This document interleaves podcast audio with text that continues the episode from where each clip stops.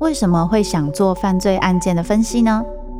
我不是要去讨论其中的猎奇性，这些犯下重大刑案的人，他们可能就是我们身边都会出现的一般人，只是因为发生了一系列的无法承受之重，最终被内心的怪物所吞噬。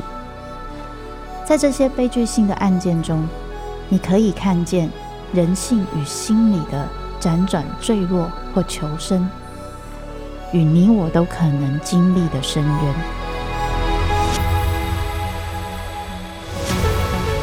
我是周慕姿，我的全新订阅节目《周慕姿读犯罪脚本》，被恶魔追逐的人，带你从心理学的角度探索人性的黑暗面。以及他们内心始终没说出口的挣扎。现在就到 Apple Podcast 以及静好听，搜寻周慕之读犯罪脚本，被恶魔追逐的人。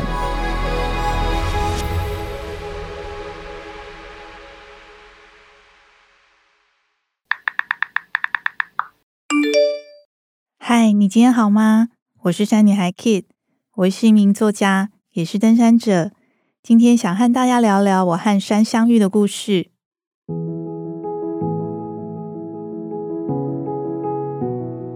我是台北人，出生在双连站的马街医院，幼稚园、国小、国中、高中、大学，连工作都没有离开台北这个城市，是大家口中死天龙国的那种台北人。这样平凡的上班族女生，突然在某一天背起了包包走进山里。这段奇幻的旅程是如何展开的？我都写进了两本书里。我随着召唤越走越远。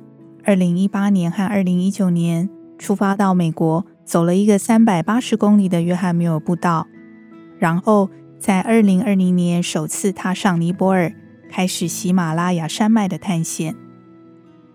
徒步旅行呢，和其他旅行不同的地方，它不像城市有深度的旅游。以定点为同心圆扩散，城市会夹杂着博物馆、人文景点或一些美食。徒步旅行是线性的移动，每日居无定所，和流浪几乎没有任何分别。我的样子当然也和流浪汉没有任何分别，动辄十几天无法洗澡洗头，衣服全是汗味，手机没有网路，食物当然也没有肉，生活一切从简。我所需要的一切都背在身上，背包就是我的家。在步道上，每一天过得一模一样。最重要就是三件事情：走路、吃饭、睡觉。而这样简单的日子，却变成我生命中无比丰硕的回忆。二零二三年初，我做了一个似乎超乎我能力所及的决定。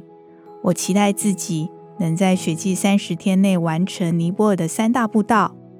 这三条步道分别是 ACT 安纳普纳大环线、ABC 安纳普纳基地营、EBC 圣母峰基地营。这海拔最高超过五千五百公尺、全长超过四百公里的步道串联，真的让我重新体悟了自然与人的关系。让我印象最深刻的就是前往最后一条步道 EBC 的路上，我在 ABC 被大雪困住两天。于是得了重感冒，下山后久病未愈，鼻子都擤出鲜血，每天只能坐着睡觉，但还不想要撤退，觉得或许飞到卢卡拉，身体就会渐渐转好。不过，其实前往圣母峰基地才刚开始，我就因为体重骤降、多日疲劳而无法顺利复原。我们将一般来说会安排至少十二天的行程，硬生生缩短成九天，希望以最快的速度。能在三十天内完成，但走到一半的时候，我几乎是摇摇晃晃，无法前进。雪季鲜少会有店家营业，我们正在寻寻觅觅能休息的山屋，却不断碰壁。我那时候很不舒服的靠在墙边，问我自己：完成这三条步道的意义是什么？我想要体悟什么？这会不会只是一个自爽的记录？那这样和在山头搜集百越到底有什么两样？这时候出现一只友善的大黑狗，摇摇尾巴，用它的大头顶我的手。它深邃灵性的大眼睛看了我一阵子之后，毅然决然的往前走，而且还不断地回头等我。我当时其实没有想太多，觉得这或许是某个山屋主人养的宠物，或许跟着他就可以找到可以住宿的地方。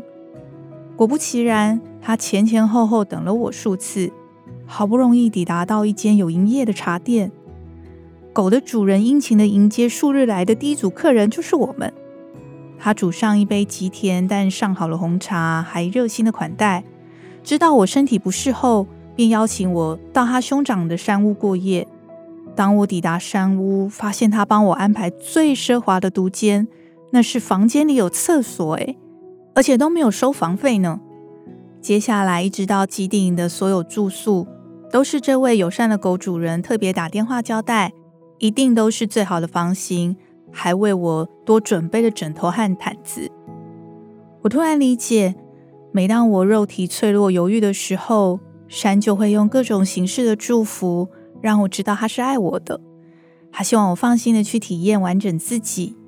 他让我知道，我必须更臣服自然强大的力量，并且去接受一切自然的安排。自然遇到的人，需要跨越的苦难，经历的挫折。降临的美好，无私的给予，这些都是有意义的巧合。于是我才能继续在这些年往返山之间时顺利启程，平安返家，将这些经历记录下来，鼓励所有台湾的女生不要再害怕一个人出发喽。所有旅行的开始不在抵达，而在展开。当你决定目的地的时候，你就是自由的。你唯一要做的事情就是背上包包，跨出这一步。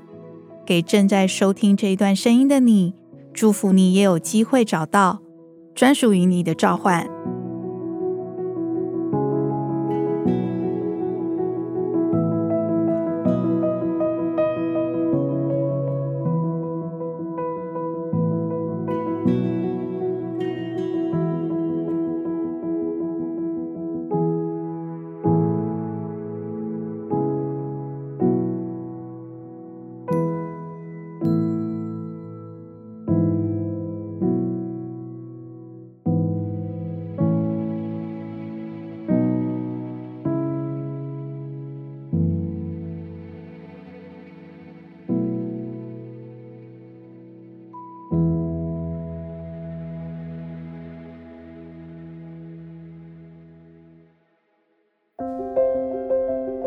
想听爱听，就在静好听。